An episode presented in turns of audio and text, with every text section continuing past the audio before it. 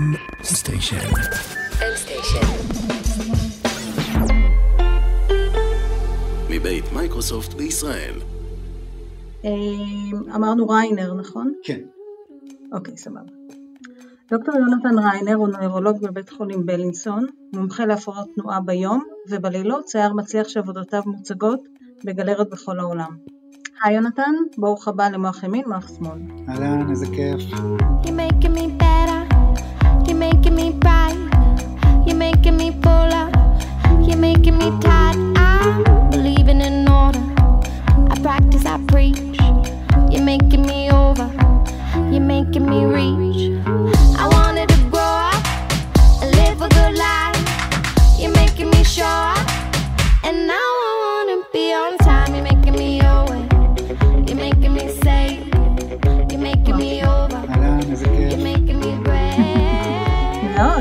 ממש מתרגשת שאתה פה. כן, זה נחמד. זה תמיד נחמד שיש במסגרת ה...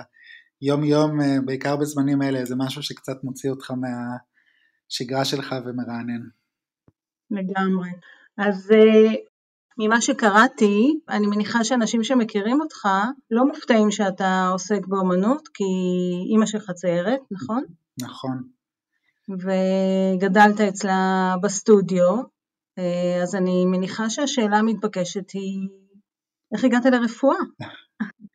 אה, אז, אה, אז באמת בדרך כלל ההפתעה היא אה, שבכלל הגעתי לתחום המדעי ולא נשארתי ככה בעולם הבוהמה. במקביל באמת לאהבה שלי ליצירה וליצירתיות אומנותית, אז גם תמיד התעניינתי בגוף האדם ובביולוגיה. אני חושב שהיום בהסתכלות של, אה, של מישהו שהוא קצת יותר בוגר, אה, יכול להיות שלא הייתה לי את התעוזה אה, אז... ללכת על זה במאה אחוז.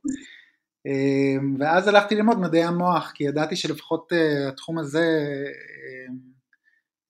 תמיד משך אותי ואהבתי נורא לקרוא את כל הספרים של אוליבר סאקס והכי קלישאה שיש.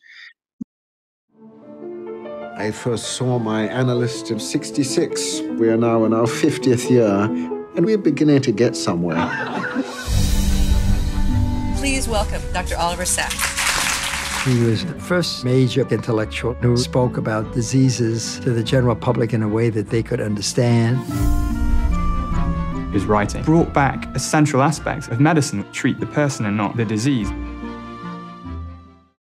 כל ה, את כל הלימוד האקדמאי שלי עשיתי באנגליה, למדתי בלונדון וגרתי שם אה, המון שנים אז... אה, אם אני מבינה אותך נכון, התחלת בכלל מלימודי מדעים ואז, כלומר זה לא שהלכת לבית ספר לרפואה והחלטת להתמחות בנוירולוגיה, אלא הפוך, נכון, כן? נכון, נכון, אני למדתי מדעי המוח ומאוד אהבתי את הלימודים, אבל כשהגעתי לשלב אה, שבו עסקתי במחקר, אז פתאום ככה מאוד נבהלתי מה...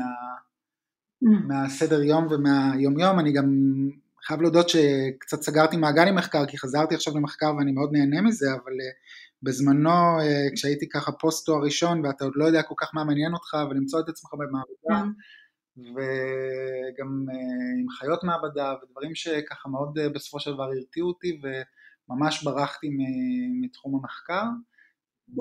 אתה יודע שזה די מעניין מה שאתה אומר, כי אני מדמיינת מה, מה היה האלמנט המבהיל בעבודת מחקר, אה, אתה לבד, אה, שזה מאוד מזכיר איך שצייר עובד, לבד, בסטודיו. נכון, זה מעניין מה ש...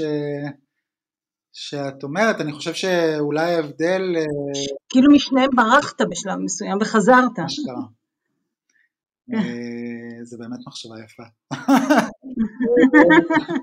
אה, מה שאני חושב ש... זאת אומרת, בוא נגיד ככה, עבודה, אגב, זה גם שוב פעם הדואליות הזאת, כי אני גם בן אדם שמאוד אה, נהנה לפגוש בני אדם, ועצם זה שבחרתי בסופו של דבר רפואה היה הרבה מתוך הרצון לשלב את, את הידע המחקרי ש, שצברתי בתואר ראשון לעבודה פרקטית והתפתחות כן. ממש ב... בבני אדם ובמחלות. יש בך כל כך הרבה משני הצדדים האלה ואתה הכי פרפקט שיכול להיות למוח ימין מוח שמאל, אתה מוח ימין מוח שמאל, בוא.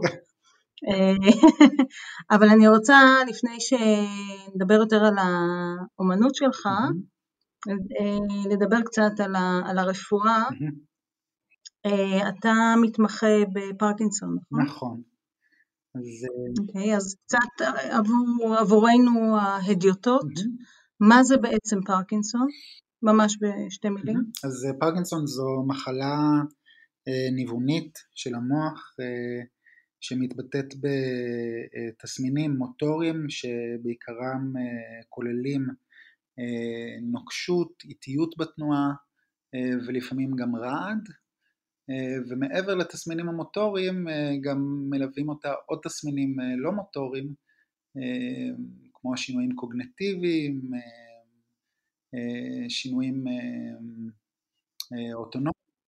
תכף אנחנו, אני, אני יודעת לאן אתה מכוון, לא, אני עוד לא, לא רוצה... לא, אני עוד לא הולך לשם, אבל רק להבהיר שיש איזה, יש איזה, שאתה מדבר עם אנשים אה, ככה ומזכיר את המילה פרקינסון, אז הדבר הראשון שעולה למוח זה, אה, זה רעד, וזה לא, זה לא תמיד כן. המקרה, אז פשוט אה, היה לי חשוב להבהיר את, ה, mm. את הרבגוניות של המחלה. ואני, אם, אם יורשה לי להמשיך ככה על אותו הגל, אז גם הבחירה הזאת הייתה בחירה ש... אמ, שאיכשהו השתלבה לי בחיים לא באופן שהוא לא בהכרח, אני חושב, היה לגמרי מודע. אמ, בעצם כשהתחלתי ללמוד מדעי המוח, אז אה, אבא שלי אובחן עם פרקינסון. אמ, ואיכשהו לאורך השנים, במהלך לימודים, אני ככה גם זכיתי באמת לראות אה, אותו ואת ההתמודדות שלו עם המחלה וגם אה, להכיר את המחלה דרך החוויה האישית שלו והחוויה שלי כמישהו שקרוב לו. נורולוגיה, תמיד צחקים על הנורולוגים שהם אה, רופאים שלמעשה רק יודעים לאבחן מחלות ולא יודעים לטפל במחלות, אבל זה איזושהי גם, זה איזה קונספט שהוא כבר די outdated כי יש המון מהפכות בתחום הנורולוגי והמון יכולות לעזור לאותם חולים, ומה שאני אוהב לפחות ברפואה הזאת זה את, ה, את הליווי המתמשך. אז, אז, אז רציתי באמת אה, לדבר שנייה על איזשהו אפיק אה, טיפולי שאתם עושים mm-hmm. בבלינסון, אה, ניתוח שבו אתם משתילים צ'יפ לתוך המוח ואותם זרמים חשמליים עוזרים בתיקון האבנורמליה, אם, אם אפשר לקרוא לזה ככה, אני בטח אה, לא משתמשת במונחים הנכונים. אה, טוב, תסביר אתה בעצם. אה, אה, אז גם אני, רק אני ככה גילוי נאות, גם אני טכנופוב ולא חשבתי בחיים שאני אתעסק ברפואה שמשלבת טכנולוגיה ומאז שאני מתעסק בזה זה ממש, אני, אני די עף על זה. אבל מה שאנחנו הקמנו פה בבלינסון זו מרפאה לטכנולוגיה שנקראת אה, קיצוב מוחי עמוק או Deep Brain Stimulation.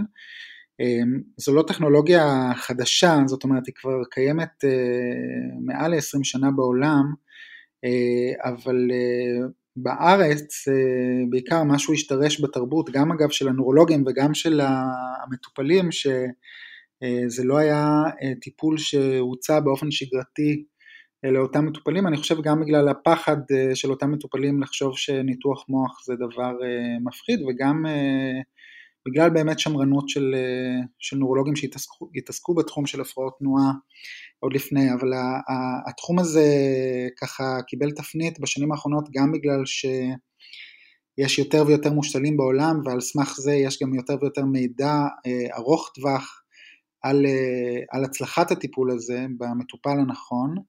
אמ, ומה שאנחנו בעצם עושים זה אנחנו אמ, משתילים אלקטרודות אה, לאותם אזורים במוח ש, אמ, שאחראים על, המוטוריקה אה, של בני אדם, אה, חולי פרקינסון. יש את זה אגב גם לתסמונות אחרות ולמחלות אחרות שגם שם אנחנו משתילים, אבל ספציפית בפרקינסון אנחנו מנסים בעצם לעזור לתסמינים שוב פעם של הרעד, הנוקשות, האיטיות.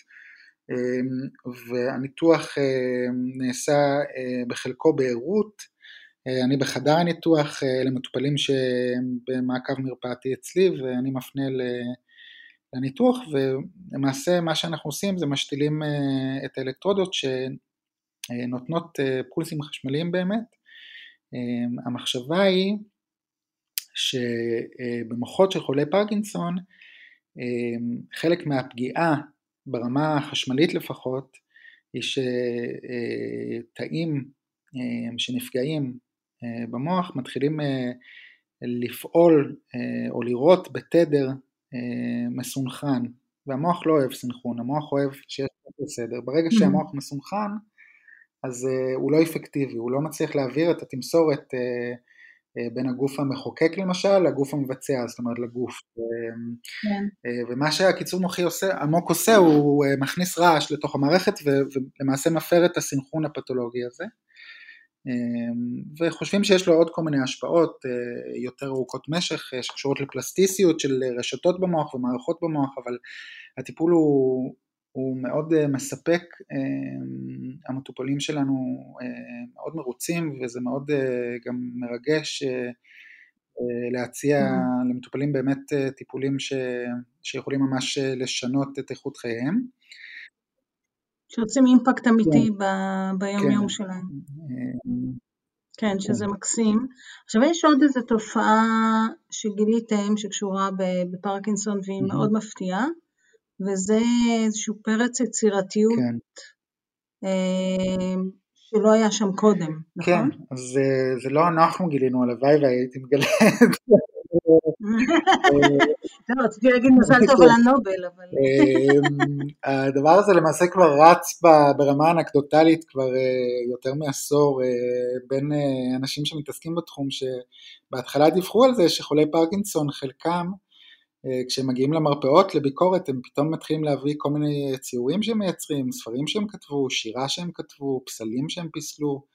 אמ, וככל שהדיווחים האנקדוטליים האלה הצטברו אז אה, התחילו לחשוב אולי יש פה באמת איזושהי תופעה שהיא לא רק אה, מקרית, אה, שזה לא רק או הנה יש לי עכשיו הבחנה של מחלה כרונית וגיליתי את, את, את החיים מחדש ואני מתחיל ליצור, אלא שאולי יש פה איזשהו דחף או איזשהו מניע או שחלק מהתהליך הפתולוגי עצמו גורם לאיזשהו שחרור אה, יצירתי אה, אצל אותם מטופלים. ובאמת אה, ככל שהעדויות הצטברו התחילו גם לעשות מחקרים קצת יותר אמפיריים בעניין וראו שבאמת חלק מהמטופלים סביב הופעת המחלה מתחילים לפתח איזשהו דחף ליצור ומה שמעניין בדחף הזה זה שהיצירה עצמה אגב לא חייבת להיות מרשימה במיוחד או, או יצירתית במיוחד, כן. הדחף עצמו הוא, הוא המניע פה. וה... זהו, ש... זה, זה לא שהמחלה עושה אותם, נותנת נכון, להם כישרון, נכון. היא רק מעודדת, כי יש משהו ב, באיניביציה שיש לנו באופן טבעי שפתאום נעלם, נכון? נכון? משהו שבולם אותנו, קצת אה, נכון. מדכא את ה... נכון, ויש פה, זה, זה, זה שני צדדים של מטבע, בגלל שאותם מטופלים למשל שמאבדים את, ה, את האיניביציה הזאת, ש, שיש לה גם איזשהו תפקיד אה, אה, בדיוק. הם אה, מייצרים באופן כפייתי כזה שהם, שהעבודות הן לא בהכרח איכותיות, אבל הם, הם מרגישים את הדחף ואת הצורך להמשיך לייצר והם מרגישים גם הטבה תסמינית תוך כדי היצירה, זאת אומרת הם יוותרו על ארוחות, על מפגשים חברתיים, הם התעוררו באמצע הלילה וייצרו אה, בכמויות שהן אה, לא, כביכול לא הגיוניות. ו, אה, ומה שמעניין מנגד זה שכשאתה באמת מבין איזה רשתות פעילות בתהליך היצירה, אז אתה מבין שדווקא לצדדים של האיניביציה, או הצדדים של הבקרה והריסון העצמי, יש לה תפקיד מאוד חשוב ב... ולהגיע לתוצר שאתה רוצה להגיע. שנייה, שנייה, אני, אני, אני חייבת לשאול, אמ, זה מוסיף להם אושר? כן, זאת אומרת הם, הם מדווחים על, על הטבה תסמינית, זאת אומרת המחלה מבחינתם נעלמת באותו גיל. אז אתה מסכים איתי שלא באמת משנה מה, מה איכות היצירה שלהם, עצם העובדה שהם יוצרים הם חשים מזה עונג ואושר ויש בזה, אה, כן, יש לזה אה, ערך עצום, ואם אנחנו נרפא אותם אז הם יאבדו את זה, מישהו ביקש אי פעם אה, לא להירפא מהפרקינסון? כדי שהוא יוכל להמשיך ליצור, בידיעה שזה אז בואי אני ככה ייקח ממנו את היצירתיות. כמה, אה, תשובות. אה, הדופמין, שזה אותו חלבון שהולך לאיבוד בתהליך הניווני אה, אצל חולי פרקינסון, הוא חלבון שקשור מעבר לוויסות, שוב פעם, המוטורי של התנועתיות שלנו, הוא נורוטרנסמיטור, הוא חלבון שמאוד מאוד אה, כן. מעורב בהמון תהליכים נפשיים, ביניהם גם באמת הוא מתחבר לכל שאר החברים של ההורמונים הטובים שגורמים לתחושה טובה, ומנגד הוא גם ההורמון שככה באופן מאוד מובהק אחראי למעגלים של חיזוק חיובי, וכיוצא בזה בעצם למעגלים של התמכרות. זאת אומרת, אה, אם תשאלי אה, כן. מכור להרואין, אם הוא מוצא אושר בזמן שהוא לוקח הרואין, אז הוא יגיד לך, ברור, אני מאושר, אבל יכול להיות שאותו אה, שימוש בסם הזה, או הצורך הזה להגיע לאותו פיקס, אה, גם גורם לו להרבה סבל. זאת אומרת, אה, מעצם אה, זה ששאר הדברים בחיים אה, מקבלים פחות, פחות חשיבות. אז כשאותו מטופל או אותו בן אדם מפתח יצירתיות ש, שכבר פוגמת לו ב, ב, ב, לא יודע, ביחסים הבין אישיים, ביחסים המשפחתיים, ב, ביכולת שלו לקלקל את עצמו, להישאר בריא מבחינה תזונתית, אז, אז זה בעייתי. אה, אבל אני מסכים איתך, יש פה איזשהו אה, גבול מאוד עדין, ואני אענה לשאלה שלך ככה אה, בסוף, אבל לפני כן ברשותך אני כן אכניס עוד איזה טוויסט לסיפור הזה. כש, כשהתחילו, אה, אוקיי, כשהתחילו לשים לב לתופעה הזאת, אה, זה היה במקביל למעשה להתחלה של, אה, של טיפול ב- בתרופות שנקראים אה, נקראים, אה, דו- אה, דופמין אגוניסט או אגוניסטים דופמינרגיים, זה תרופות שנכנסו לשוק אה, שוב פעם גם בתחילת שנות האלפיים וחשבו שאלה יהיו תרופות שככה מאוד יעזרו לחולי פרקינסון אה, לאורך זמן ויחליפו את התרופות היותר ישנות שגורמות לכל מיני סיבוכים. ואז מה ששמו לב זה שאותם מטופלים שהתחילו אה, לקחת את הדופמין האגוניסט, חלקם פיתחו אה, הפרעה שנקראת אה, ICD או Impulse Control Disorder, שהם הפכו להיות אימפולסיביים אה, בצורה, אה, שוב, לא מבוקרת, אבל האימפולסיביות שלהם התבטאה בהימורים, אה, ב, אה, בהיפרסקסואליות, התנהגות אה, סקסואלית שהיא לא במקום, לא תואמת אה, סיטואציות, אה, בהתקפי אכילה, בינג' איטינג בלילות, קניות מרובות שהן לא פרופורציונליות, ואנשים ממש ככה איבדו את, את מחייתם ואת כלכלתם ואת יחסיהם עם בני המשפחה סביב, סביב הטיפול בתרופות האלה. ואז כשהתחילו לקלוט שיש פה איזושהי בעיה והפסיקו את התרופות האלה, התופעה הזאת נעלמה.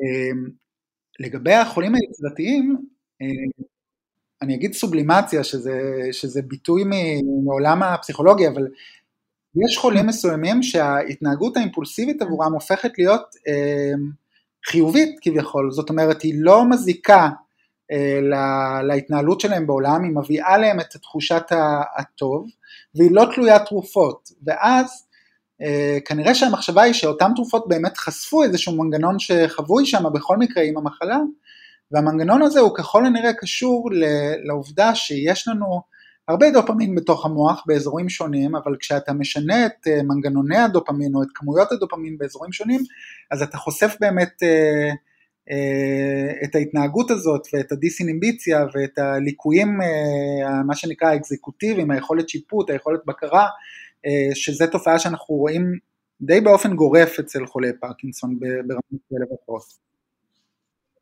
אוקיי, okay. אז אני, יונתן, אני אקשה עליך קצת.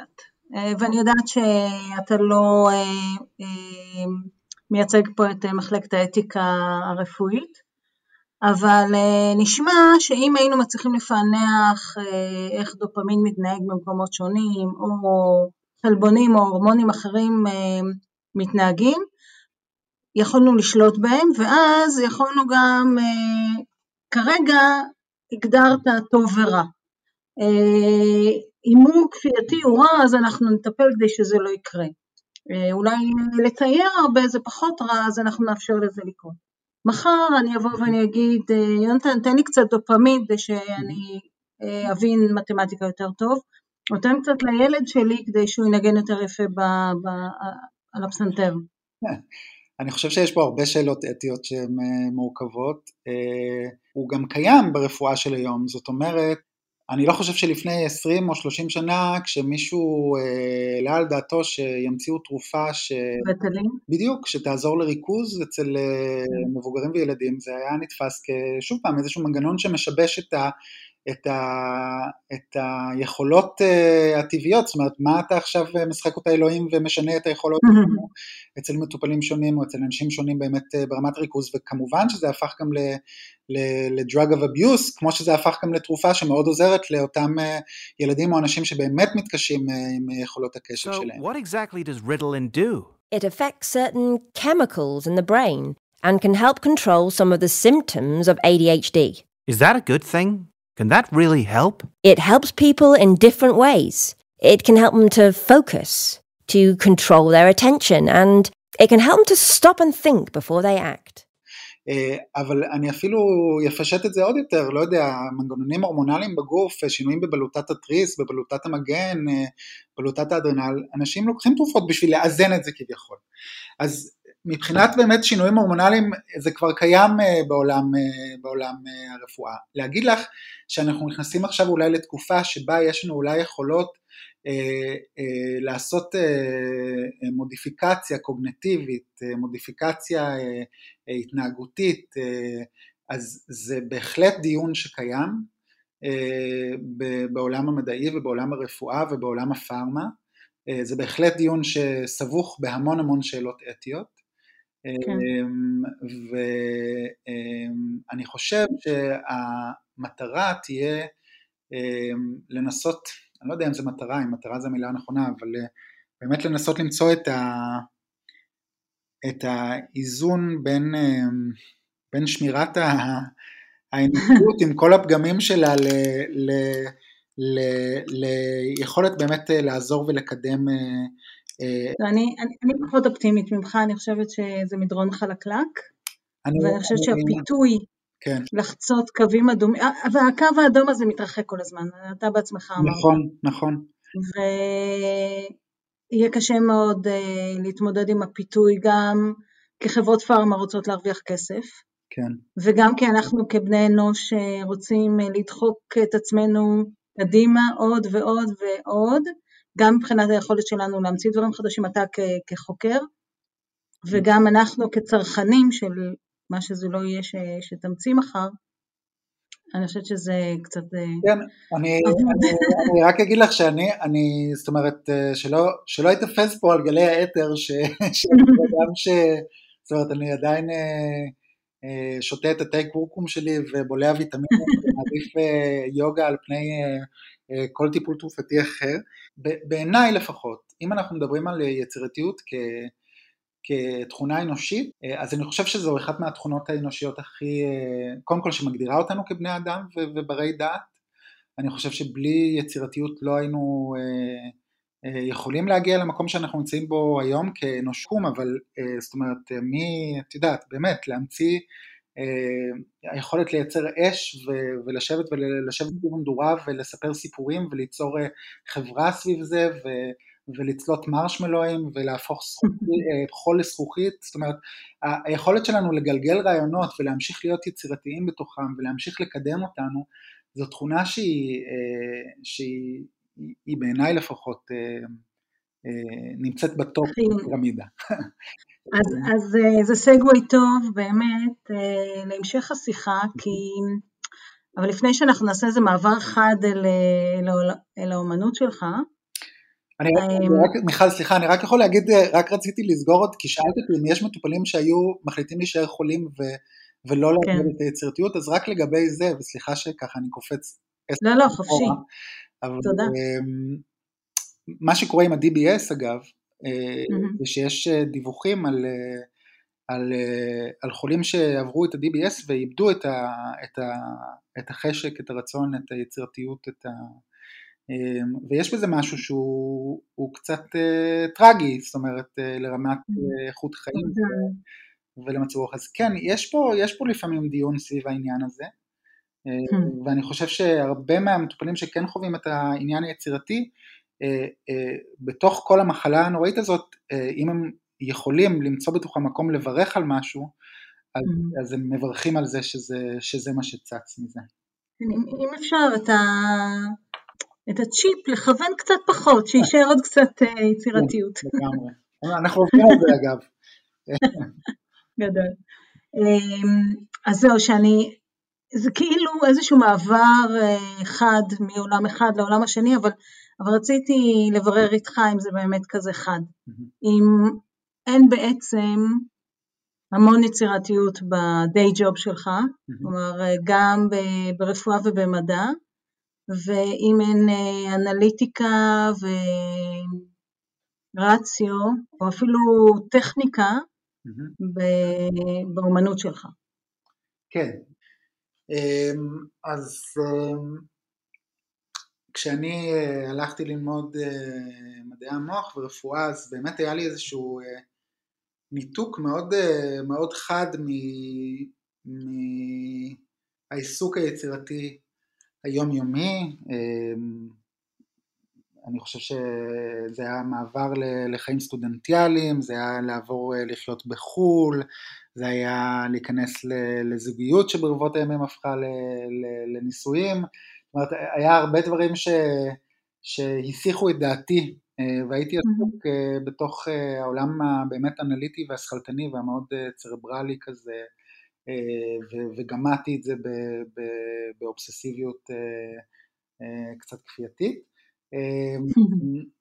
ואז איפשהו בערך בשנה השלישית שלי ללימודי רפואה, פשוט נכנסתי למשבר משבר עמוק ש... נראה לי ש, שמה מה ש, מה שקרה שם זה שפתאום הבנתי באמת ש... זה כמו שמתעוררים יום אחד וזה קורה לכולנו ואתה פתאום קולט אה, איפה הייתי כל השנים האלה ולאן הגעתי ועושה איזשהו חשבון נפש עם עצמך ואומנם אני עדיין צעיר, כן, זה לא שאני יושב במרום אה, שנותיי בגיל 100 אבל אה, פתאום, פתאום קלטתי שאני מאוד רחוק מאיפה שהייתי חמש, שש, שבע שנים לפני כן ונוצר בי איזשהו ריק ואיזשהו אה, עצב ואיזשהו קושי ואיזשהו אה, צורך עמוק לעשות שינוי. Hmm. ו... והתחלתי אה, שוב פעם לצייר, וזה היה לצייר למגירה, ועשיתי בעיקר אה, כל מיני רישומים כאלה עם עט, ו... ו... ו... ככל שהדבר הזה קרה ועם כל החוסר ביטחון שאתה צובר לעצמך, אמ, גם מזה שלא עסקת בזה הרבה זמן וגם מזה שאתה לא מבין בעצם למה אתה בדיוק עושה את זה ואם הדבר צריך לראות יפה, אם אתה צריך להיות מבסוט מהתוצאה או שבעצם התהליך עצמו זה הדבר ש, ש, שהוא הנותן.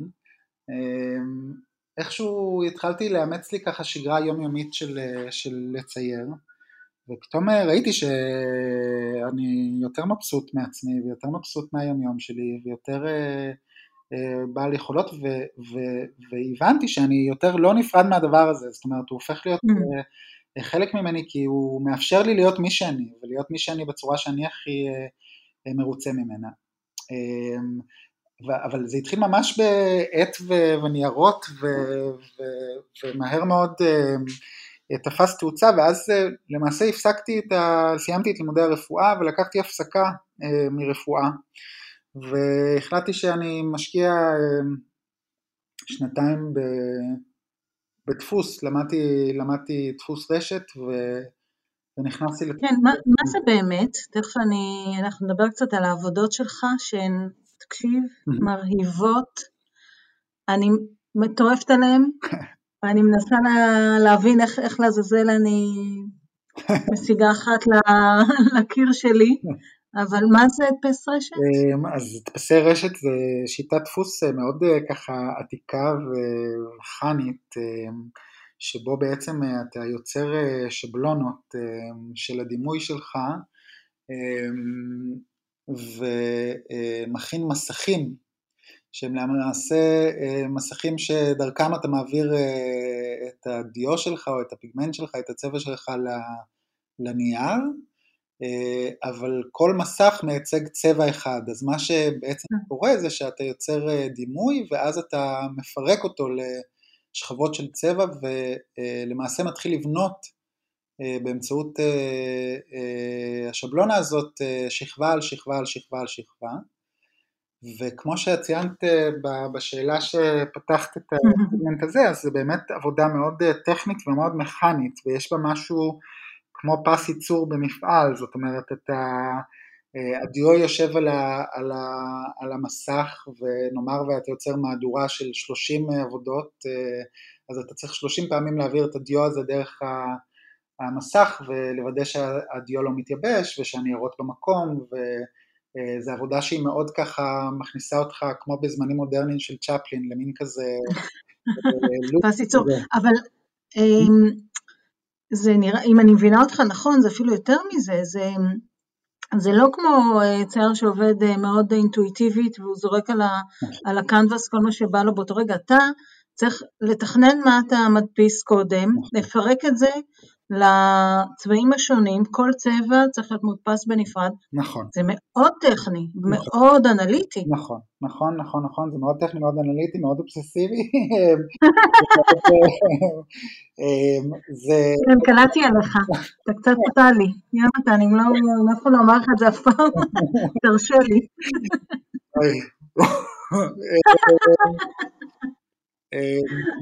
מה שקורה זה שהעבודה עצמה, יש לה המון שלבים, זאת אומרת, אה, לפני שאני מגיע בכלל לסטודיו אה, להדפיס, אז באמת צריך לייצר את הדימוי, אה, ושם יש לי שלב שהוא חופשי, זאת אומרת, אני מתעסק גם עם הרבה דימויים מצולמים, אבל אני גם יוצר הרבה פאטרנים וצבעים ומשחקים עם עם קומפוזיציות של צבעים, אז זה, זה שלב שהוא, שהוא יותר משחקי בוא נגיד, אה, אבל מהר mm-hmm. מאוד באמת זה עובר לעבודה של הנחה ושל יצירת קומפוזיציה מאוד מאוד מאוד אה, אה, מחושבת, ו, ו, ובאמת אז מתחיל הפירוק שהוא החלק היותר אנליטי של הצבעים לשכבות הצבע, ואז כשזה כבר מגיע לסטודיו אז זה ללא ספק עבודה שהיא שהיא אה, מצריכה טכנית. דיוק אה, והרבה טכניקה ואני גם פסיכי, אני יוצר עבודות עם המון המון שכבות שזה רק מסבך עניינים אה, יותר אמ, אבל אני אגיד לך שלמשל היום אם את שואלת אותי שזה גם חלק מתהליך של, של התפתחות יצירתית ומה שנחמד בכל העניין הזה זה שאני גם כאן שוב פעם מתחיל לסגור מעגל, זאת אומרת אני, אה, הנה עוד פרק בחיים, אני חוזר לארץ אחרי 13 שנה ב- בלונדון, מתחיל התמחות בנורולוגיה בבלינסון, אה, עושה תורנויות של 26 שעות, אה, מפתח משפחה עם זוגתי ושני ילדים, ופתאום למי יש זמן אה, להתחיל עכשיו אה, לעבוד על אה, יצירות שאתה צריך אחרי זה לפרק, והייתי עוד טס ללונדון פעמיים, שלוש בשנה, כי הסטודיו שלי היה שם, וכל הציוד שלי היה שם, ולא מצאתי ולא לא התעסקתי בכלל עם לייצר פה משהו בגלל שהייתי כל כך שקוע בעבודה. אמ, ובאיזשהו שלב הפורמט הזה כבר לא עבד לי, בטח ובטח עכשיו עם הקורונה, זה בשנה האחרונה כן. כבר פורמט ש, שלא מאפשר, אז פתאום מצאתי את עצמי אה, שוב חסר ביטחון מול אה, דף ועט וצבעים ועכשיו העבודות שלי והן עוד לא ככה, עוד לא הוצאתי אותן מהמגירה אל העולם אבל יש תוכנית הן מבוססות על יצירה חופשית ועליה אני, אני מלביש אה, גם אלמנטים של דפוס. זאת אומרת אני לא יוצר את כל הדימוי קודם כל על שבלונות וכו', אני ממש מצייר על הנייר או על הקנבס ו, אמ, ומוסיף פה ושם אלמנטים אה, רק של שכבה אחת של דפוס. אה, וזה יוצר יחסים מאוד מעניינים שוב פעם בין, ה, בין הלא צפוי, הלא מדויק, החופשי לבין באמת העניין המבוקר יותר. שמע, אני, כמה שיש לי להגיד על זה, זה אני מאוד מקווה שבקרוב תהיה תערוכה אה, ושהקורונה תאפשר לנו גם לבוא לראות אותה live, please תזמין אותי. בשמחה. אמ, טוב, האמת שזה די מוביל אותי לשאלת המערכת. אתה מוכן? כן. לשאלת המערכת? אני מוכן. כן, צריך פה דראם רול.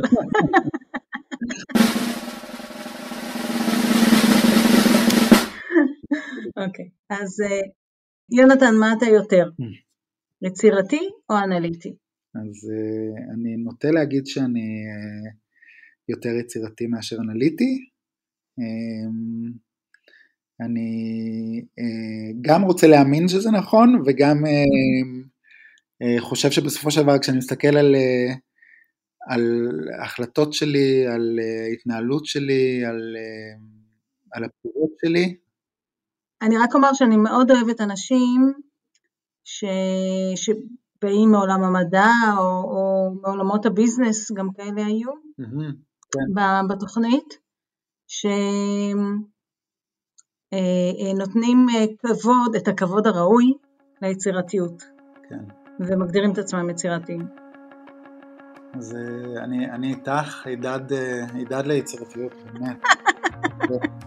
טוב, אני, אני מגדירה את עצמי גם וגם, אז נשארתי על הגדר. וואי, יונתן, אה, היה מרתק. תודה, תודה לך. אני, אני כבר, אני באמת, אה, כאילו לא אמרתי את זה סתם, אני מאוד הייתי רוצה לשמוע ממך שוב על התפתחויות אה, שיש לך מעולה. במחקר שאתה עושה. מעולה, מעולה. ובאמת אני מאוד רוצה לראות, התמונות שראיתי באינטרנט הן פשוט באמת breathtaking, ממש. ואני לא מתרשמת בקלות, אני קצת סנובית, תודה. תודה, תודה. מיכל, אה, בשמחה. תודה לניר לייסט על קסמי רדיו, לשקמה בן עמי על החזון, ולמייקרוסופט על ההפקה של כל הטוב הזה. אני מיכל קיסרי, ביי.